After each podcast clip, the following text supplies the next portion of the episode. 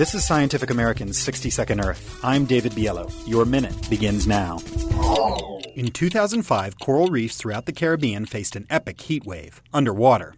Sea surface temperatures stayed at record high levels for more than three months in some locations, and as much as 60% of corals died as a result. Most bleached, expelling the symbiotic algae that feed them, turning once vibrant, colorful reefs into skeletal remains.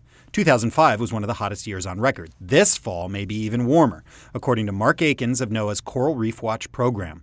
Already, bleaching throughout Southeast Asia has killed more than 60% of coral reefs in certain locations this past May and June.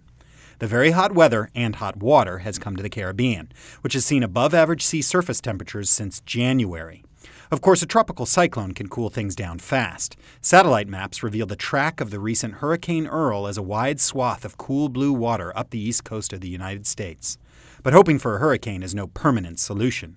Ultimately, curbing the CO2 emissions that are trapping extra heat and acidifying the oceans, another stress on coral, is the only fix that can save the reefs.